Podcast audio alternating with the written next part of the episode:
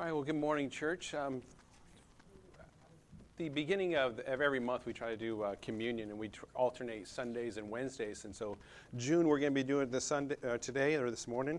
And so, as the uh, deacons and elders uh, pass uh, a cup out, uh, just please wait, and we all take communion together. So, um, we'll just wait for that, and then we'll get started.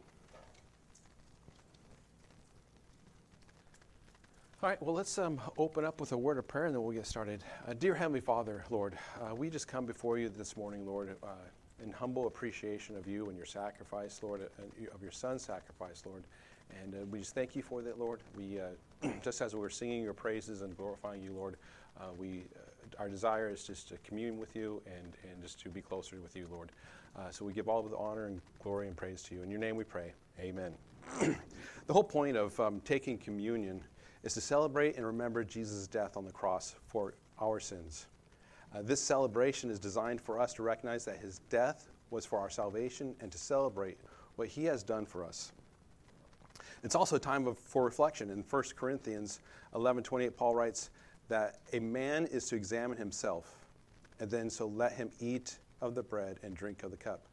God calls us to com- come to communion with a repentant heart and desire to be right with him meaning we are to repent of our sins and to seek to be right by Him.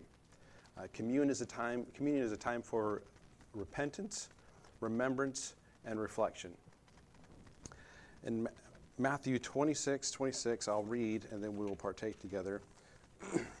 and as they were eating, Jesus took bread, blessed and broke it, and gave it to the disciples and said, Take, eat, this is my body. Let's pray. Dear Heavenly Father, um, we remember your broken body, Lord, as you carried your cross to the hill, Lord, to be sacrificed, Lord, for our sins, Lord. And you did this willingly, Lord. And so we thank you, Lord, for that gift. In your name we pray. Amen. Please partake. And in Matthew 26, 27 through 29, then he took the cup and gave thanks and gave it to them, saying, Drink from it, all of you, for this is my blood of the new covenant, which is shed for many for the remissions of sins. But I say to you, I will not drink of this fruit of the vine from now until the day when I drink it new with you in my Father's kingdom. Let's pray. Dear Heavenly Father, we remember the blood that you shed, Lord. You knew from the beginning of time, Lord, that you would be making the sacrifice and that you chose it willingly, Lord. The shedding of your blood for the, the remission of our sins, Lord. And we thank you for that, Lord. In your name we pray. Amen. Please partake. Uh, let us pray. Uh, dear Heavenly Father, again, we just we, we thank you for all that you've done for us, Lord. Each and every day, Lord, help us to just remember you, Lord, and and just give thanks and honor to you, Lord. we remember and are thankful for your sacrifice on the cross and help us, Lord, to take a constant inventory of our hearts and repent of our sins daily, Lord. Our heart's desire is to be there in heaven with you when you drink from the cup once again with your Father. We give all the glory and honor to you. Amen. All right, well, we are in Micah chapter 4. And as you turn to Micah chapter 4, I'm going to turn to John chapter 4 because I can. And we'll see how these all connect together.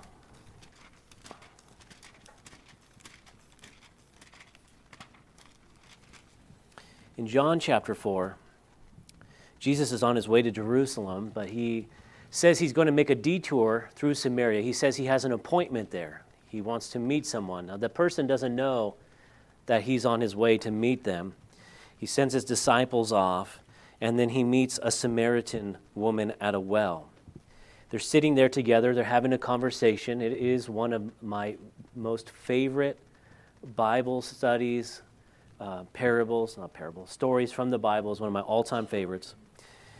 He is speaking with her, and she has a storied background. She is the cast off of all society, she is the antithesis of everything that you're supposed to be. Uh, but Jesus speaks to her and he doesn't condemn her. He doesn't bring the weight of the law against her. He doesn't bring judgment to her. And they begin to have this conversation and he's revealing things to her. And in verse 21, Jesus responds to her and says, Woman, believe me, the hour is coming when you will neither on this mountain nor in Jerusalem worship the Father. You worship what you do not know. We worship, we know what we worship, for salvation is of the Jews. But the hour is coming, and now is, when the true worshippers will worship the Father in spirit and truth, for the Father is seeking such to worship him. God is spirit, and those who worship him must worship in spirit and in truth. And, and her response to that is that she knows that there will be a Messiah that comes. And then Jesus reveals to her face to face at this well, I am He. it, it is glorious.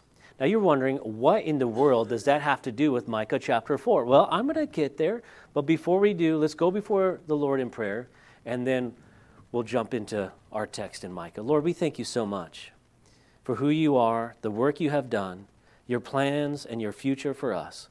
We pray that you would be applying these scriptures to our lives, and we pray that we would be living lives that honor you and show you to the world, Lord. We pray that we would continue to grow in you and that you'd have your way in us this morning. In Jesus' name, amen.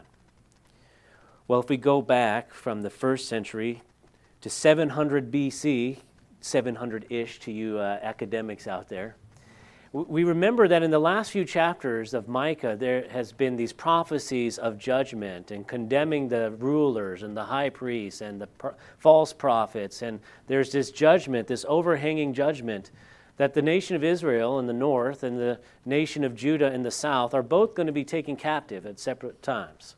It's been really dark, it's been really harsh language. But then, through inspiration of the Holy Spirit, the Lord is going to speak through Micah, and chapters 4 and 5 are incredibly different. I mean, the opposite. I like what J. Vernon McGee said in his commentary.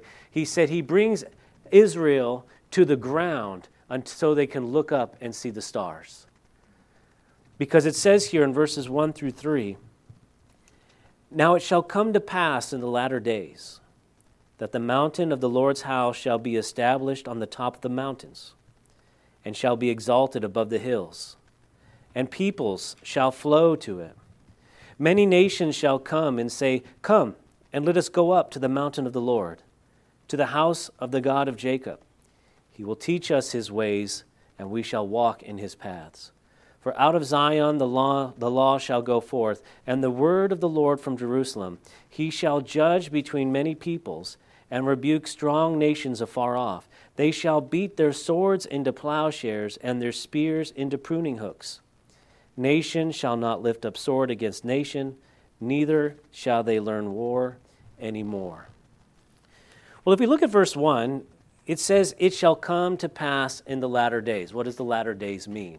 The latter days is speaking of the end times. It speaks of the seven year tribulation period, it speaks of the Lord's glorious return, and then it speaks of the thousand year reign of Christ, where Jesus will rule and reign over the whole planet. He will restore everything as it was, and he will rule the nations. It'll be glorious. Now, there are some who think that that just means a very long time, that it's an allegory, or that it's just poetic language. There are even some believers today that believe we're in the millennial kingdom. I guess they didn't read the manual, because there's nothing that happens in millennial kingdoms happen right now. But we know that this is a literal time period, this thousand year reign of Christ. How could you say that? Well, in Revelation chapter 20, it is mentioned over and over and over again. Starting in verse 2, it says, He laid hold of the dragon, that serpent of old, who is the devil and Satan, and bound him for a thousand years. Now, in the Greek, a thousand years means a thousand years. Ah, you guys are Greek scholars. It's amazing.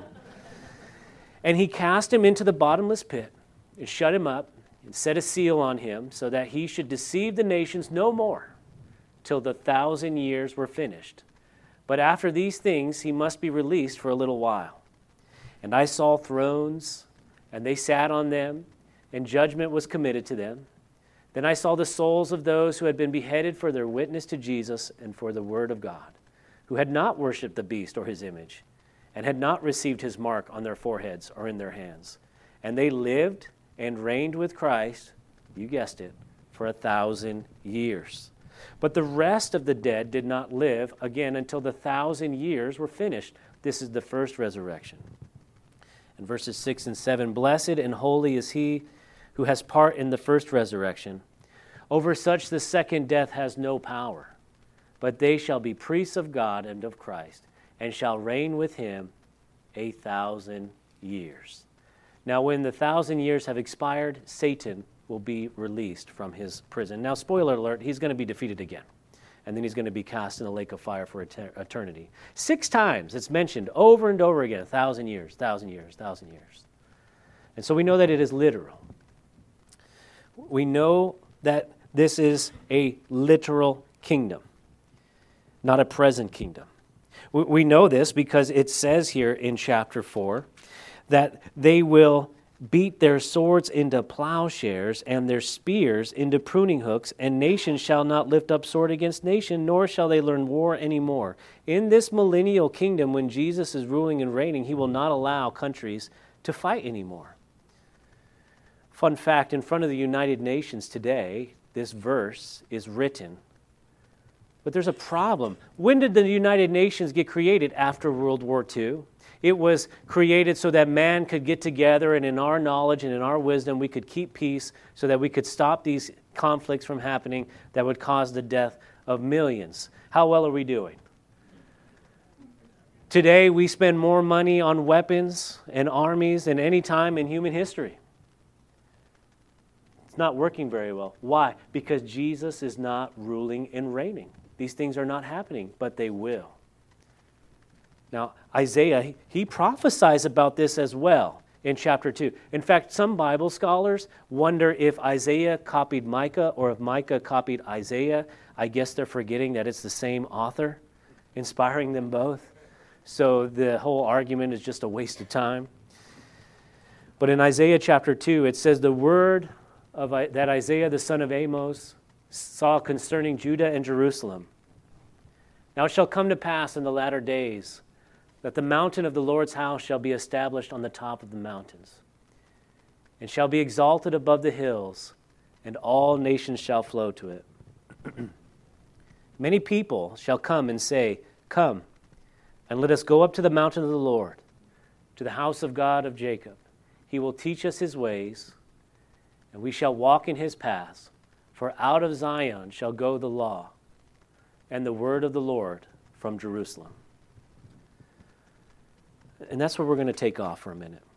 Because there's two types of people. There are those that they study end times and they study prophecy and they get so excited over the academics of it and they want to argue with our mid tribulational brothers and our amillennial brothers and they want to go and they want to argue the academics of it.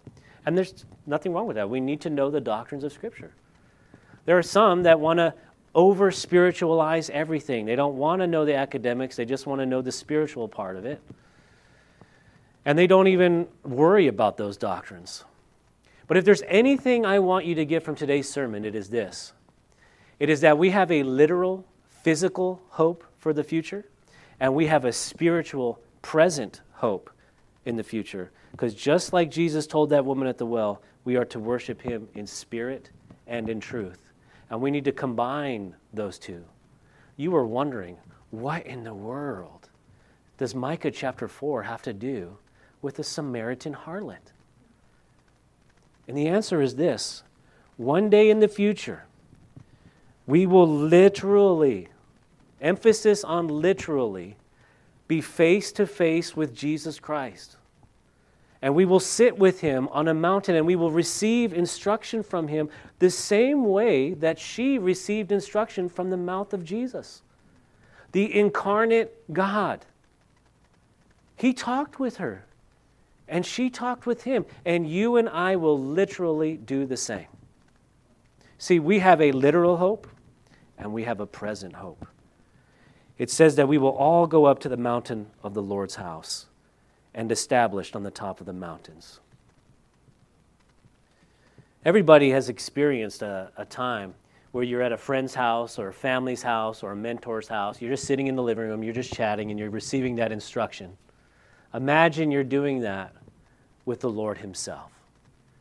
Because you will physically be with him, and when he looks at you with those eyes, he knows every thought you have ever thought. He's counted every hair on your head.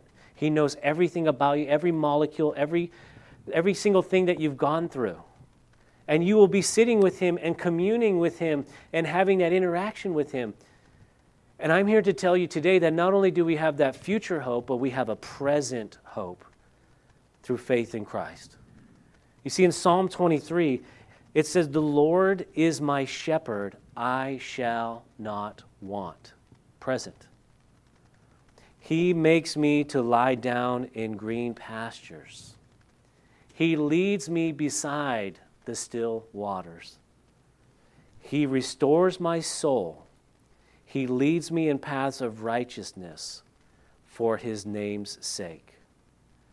We can have that same fellowship with him. Now in Hebrews, it says that we come boldly to the throne of grace through him, and he now restores our soul and leads us by green pastures and still waters. And we also have a future hope when we will physically be with him as well. But there's more. It gets even better. Let's read verses 4 and 5 together. It says, But everyone shall sit under his vine and under his fig tree, and no one shall make them afraid, for the mouth of the Lord of hosts has spoken. For all people walk each in the name of his God, but we will walk in the name of the Lord our God forever and ever. Now, this illustration that Micah's using is really lost on us. So let's roll it back a little bit. What, what is he talking about here? He, when he says, Everyone shall sit under his vine and under his fig tree, and no one shall make them afraid. If you go back in time to these agrarian societies and you have a vineyard or you have sheep or you are cultivating a crop, every day of your life you're looking out that window. Is there something destroying it? Is there pests? Are there animals? You're weeding it, you're tending it. Are there thieves who are going to come in and steal your crop? Very common in that time period. And, and your livelihood is at stake, your, your money, your food. If your family is going to make it through the winter, all rely on that crop. But then Micah comes and he gives us this illustration of sitting under the vine and the fig tree. The illustration is it's full of fruit. It's done. The harvest is ready, and no one shall make them afraid. This is true rest. Just the grace of sitting with God, knowing that the work is done and it's protected and it's safe. You can let your guard down. You can sit with Him. How do we know that these things are true? How do we know that these things are going to happen? Because at the end of verse 4, it says, For the mouth of the Lord of hosts has spoken. He does it. You see, the United Nations thinks that if man gets together and we hold our hands and sing kumbaya, that we can make the society that God is talking about here. But we know from the book of Judges on Wednesday, we know from Micah chapter 1 through 3, you leave us to ourselves, and we will mess everything up. But because of the Lord's grace and because of his work, he will never leave nor forsake Israel. He will never leave nor forsake us. I want to remind you the context in which this is written. Micah has just told them for three chapters their present nature, their nation, their culture, their people are going to be overwhelmed and taken over by the Assyrians in the north. In the south, Judah will be taken over by the Babylonians in about 100 years. Now, we have a hard time identifying with that. You know, I'm a history nerd, and, you know, it's like names and places and things. We don't always put ourselves in the sandals, so to speak. What would happen if a nation invaded the United States? There'd be a nuclear holocaust. I mean, we're talking the end of time if somebody invaded our nation. Well, what if they came to our town? You see, when Micah is saying these things, the people that are hearing this in the audience, they're going to lose loved ones. They're going to lose their town. They're going to lose their government. They're going to lose their money and their finances. It's all about to be wiped out. And he's saying these things are going to happen. And then the Lord impresses upon his heart in chapters 4 and 5 to tell him, but there's a glorious kingdom. But there's hope. But the Lord is going to do this thing. And it's going to happen because He says so. This kingdom is going to be so glorious that in Isaiah chapter 61, verse 7 and 10, it says, Instead of your shame, you shall have double honor. Instead of confusion, they shall rejoice in their portion. Therefore, in their land they shall possess double. Everlasting joy shall be theirs. Now, we're going to do an exercise. I want you to take that word theirs, and I want you to put mine. Everlasting joy shall be mine. You will literally be in this kingdom. It is a literal hope, and it's a spiritual one because you have it now. Remember Psalm 23 He is our shepherd, He guides and directs us now. Oh, it's not done. He continues in verse 8 For I, the Lord, love justice. I hate robbery for burnt offerings. I will direct their work in truth and will make with them an everlasting covenant. Their descendants shall be known among the Gentiles, and their offspring among the people. All who see them shall acknowledge them, that they are the posterity whom the Lord has blessed. I will greatly rejoice in the Lord. My soul shall be joyful in my God, for he has clothed me with garments of salvation. He has covered me with the robe of righteousness. As a bridegroom decks himself with ornaments, as a bride adorns herself with her jewels. That's the righteousness of Jesus Christ. That's given to us freely. It's in this time of great trial, right before this great destruction, that the Lord is sharing these hopes. As McGee said, remember, on the ground in the darkness, being able to look up and see the stars, but knowing that we will be there ourselves. All who call upon the name of the Lord in this age of grace shall be saved. And all who call upon the name of the Lord, you and I will be present with him.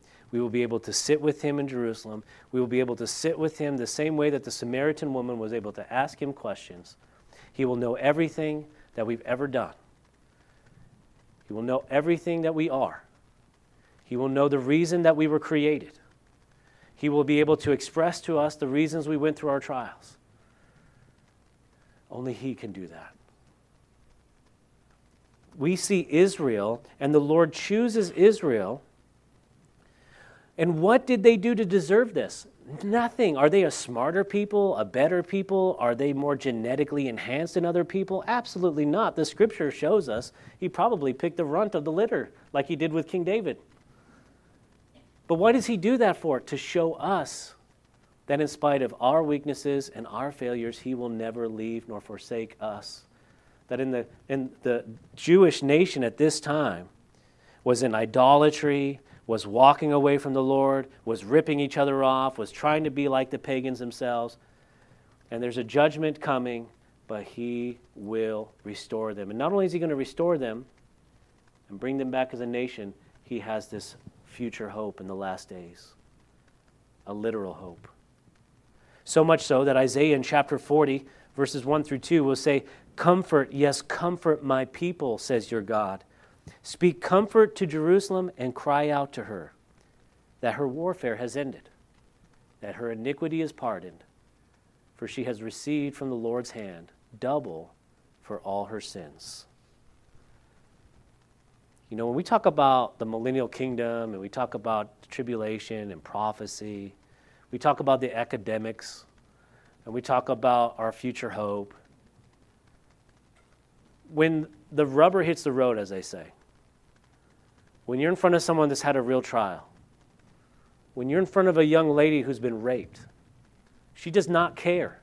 She does not care about any of those things. What does she ask the pastor? Why did God allow this to happen to me? What is this all about? And you say, I can respond back, no, not with academics and show out the timeline I can say, I don't know. I don't know. But when I get to an area that I don't know, I stick to what I do know. And that is one day you and I will be at the Master's feet and we will be in His presence. And He has redeemed us. And He has redeemed you. He will make all things new and He will wipe away every tear from your eye with His hand. And He will look into you and He will know the reason you were created. And He will give us the reason why this happened. And we will understand. But we don't have that today.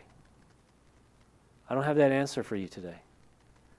But I do have the grace of our Lord Jesus Christ to know that He gave Himself for you to pay the price. And that's the, that's the key here. What is the ticket? How do we purchase?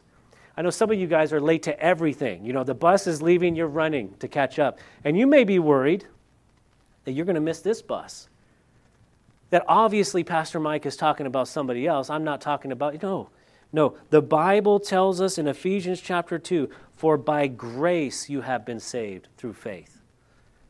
And that not of yourselves, it is the gift of God, not of works, lest anyone should boast. That's why I speak about the Samaritan woman. She's not even Jewish, she worships on the wrong hill. She's had five husbands, she's living in adultery. She's everything that should be rejected. And Jesus goes out of his way to go speak with her. And he doesn't condemn her, he doesn't bully her, he doesn't drop religion on her. He simply speaks into her life and reveals that one day she will worship God because he's made a way of salvation. He is the Messiah. He reveals himself to her. You may be like Israel or Judah today. You're overcome, you're full of idolatry. You're going to the world. You're compromising. You have mental warfare, spiritual warfare. Your soul is in anguish. You're hurting. You're overwhelmed. Shoot, you might just be greedy. Remember the nation of Israel leaders, they just ripping off everyone to get ahead. Maybe you're just greedy. You lost your way. And yes, you know, we, that as we sow, that shall we also reap. But we have an ever present hope in times of trouble our Lord Jesus Christ, who gave himself for us, that no matter where we are, he will redeem us. That hope that we're speaking of this morning is true for every believer, whether they know it or not. Because of the two most important words of all of Scripture but God, but Jesus. He is calling us to himself. Now, Micah does a really good job, like he's inspired by the Holy Spirit or something of overlapping the future prophecies and the present prophecies. And right now we're going to see where they intersect and then they'll separate for a moment. But in verses 6 through 8, it says, In that day, says the Lord, I will assemble the lame, I will gather the outcast and those whom I have afflicted. I will make the lame a remnant and the outcast a strong nation. So the Lord will reign over them in Mount Zion from now on, even forever.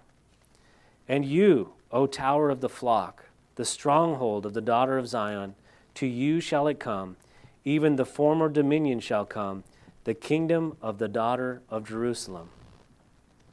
So, what is he talking about? I will make the lame a remnant and the outcast a strong nation. Remember, they're about to be taken into captivity.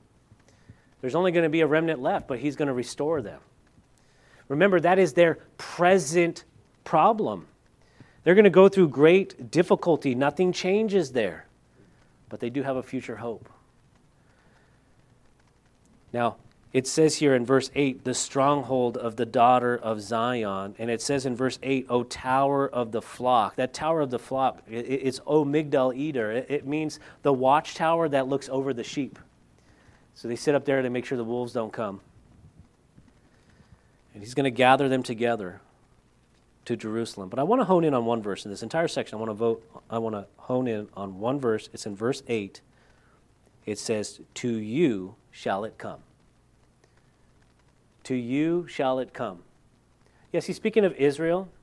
He's speaking of the nation that he loves, and he's going to use Israel as a, a light to show us his grace, but he's speaking to you. To you shall it come. These promises from God, they're yes and amen because He said so. Regardless of who you are, what your past is, what you're dealing with right now. And it's not just a future hope, it is a present hope that we have in Christ, that you can experience even now through faith alone in Christ alone. As it said in Ephesians, not by works. This golden ticket is free because he purchased it. To you shall it come. He will gather us as a remnant. I don't know what's going to happen. But I can promise you this the same thing that Israel is promised here. They're going to go through pain and difficulty and heartache and hardship. And in our lives, we're going to experience the same thing pain, difficulty, hardship, great blessings, great times of joy, great times of celebrations. All these things are true, they're intertwined in our life. But we have a future hope, knowing that it all works together for the good for those that love Him, and that He has a personal relationship with you, and you will be face to face with the King. Just the same way as they were in the Scripture. To you shall it come. And now in verses 9 through 13, he's going to go to their local issue. Now, why do you cry aloud? Is there no king in your midst? Has your counselor perished? For pangs have seized you like a woman in labor. Be in pain and labor to bring forth, O daughter of Zion. Like a woman in birth pangs, for now you shall go forth from the city, you shall dwell in the field, and to Babylon you shall go. There you shall be delivered. There the Lord will redeem you from the hand of your enemies. Now also many nations have gathered against you, who say, Let her be defiled, and let, her, let our eye look upon Zion. But they do not know the thoughts of the Lord, nor do they understand his counsel. For he will gather them like sheaves to a threshing floor. Arise and thresh, O daughter of Zion, for I will make your horn iron I will make your hooves bronze. You shall beat in pieces many people. I will consecrate their gain to the Lord, and their substance to the Lord of the whole earth. And so there we go. We, we, we, see it. And to Babylon you shall go. The, the nation of Israel is not going to continue to exist the way that it is here. When Micah is prophesying these things, that nation is not going to exist in another hundred years. The Babylonians do come in, they do take them over, they wipe them out. There's pain, there's suffering, there's heartache, there's hurt. And the Lord does that because He's going to break them of this lifestyle, of this pagan idolatry. After the 70 years of captivity, the nation of Israel will never suffer of idolatry ever again. Not in the same way. Not in the same way. So the Lord had a plan and a purpose in it, but He redeems them. He delivers them from their enemies. Again, we could look at this academically and historically, but we need to apply it personally. He will redeem us, He will bring us home.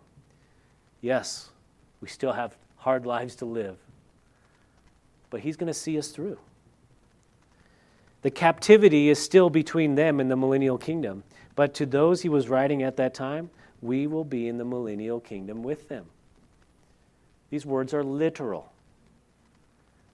We will share that experience with them. We will go up to the mountain together and we will spend time with our Lord as He looks into our eyes and we look into His, as He wipes our tears. How is He going to wipe all our tears at the same time? I got no idea, but He's got a long time to do it.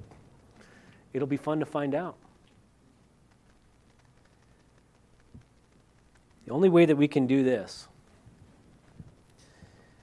is as the Holy Spirit was writing in Paul in Romans chapter 15. Now may the God of hope fill you with all joy and peace in believing, that you may abound in hope by the power of the Holy Spirit. We, live, we leave here this morning having the literal hope and the present hope, the future hope and our present hope in our times of trouble.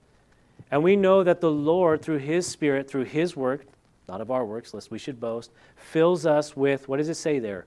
All joy and peace in believing. And we can abound in hope by the power of what? The Holy Spirit. How do we have this hope? Because the Lord said it will be so. Remember that in our first few verses? Because the Lord spoke. We trust Him and not ourselves. We leave here today, hopefully, growing in an understanding of the biblical doctrines, but also a personal application. If you came here and you're hurting and you're broken and you're confused and you have the stains of the world and you're going through these trials, that you can simply ask the Lord and sit with Him, and He'll lead you by still waters and green pastures. He is an ever present hope in times of trouble. And then one day, when we walk up to that mountain together and you sit with Him, He will give you the answers you seek. And boy, will it be a joy for all of us to see. Let's pray. Lord, we thank you so much for your grace and for your mercy. We thank you for your work, the work that you're doing in all of us. We pray that your Spirit would continue to move and that we would leave here full of hope, full of grace, full of your Spirit to go out and to face the day. We thank you that all your promises are yes and amen. In Jesus' name we pray. Amen. And there are brothers and sisters up here to pray with you. If you've got some business to do with the Lord, come on up. Pray with us. God bless you. Have a wonderful week.